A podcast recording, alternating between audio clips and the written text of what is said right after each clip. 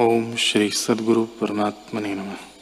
मनु बोले, ही राजन जो पुरुष वांछा से रहित होकर कर्म करता है, वह सर्वदा करता है और महा शोभा पाता है।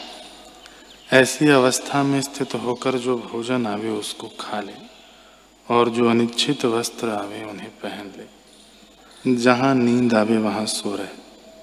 राग द्वेष से रहित हो। जब तो ऐसा होगा, तब शास्त्र और शास्त्रों के अर्थ का उल्लंघन कर लौकिक व्यवहार करेगा। जो ऐसा पुरुष है, वह परम रस को पाकर मतवाला होता है। उसको संसार की कुछ इच्छाएँ नहीं रहती।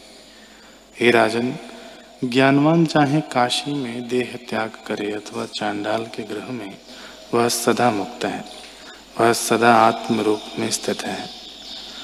वर्तमान काल में वह देह को नहीं त्यागता, क्योंकि जिस काल में उसको ज्ञान हुआ, उसी काल में देह का अभाव हुआ।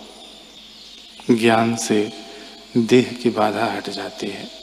हे राजन, ज्ञानवान सदा मुक्त रूप है। वह न किसी की स्तुति करता है, न निंदा, क्योंकि उसके चित्त की कलना मिट गई। यद्यपि राग द्वेष ज्ञानवान में भी दिख पड़ते हैं, और वह हंसता रोता भी देख पड़ता है, परंतु उसके अंतर में राग है, न द्वेष है। वास्तव में वह न हंसता है, न रोता है, ज्यों कत्यों है।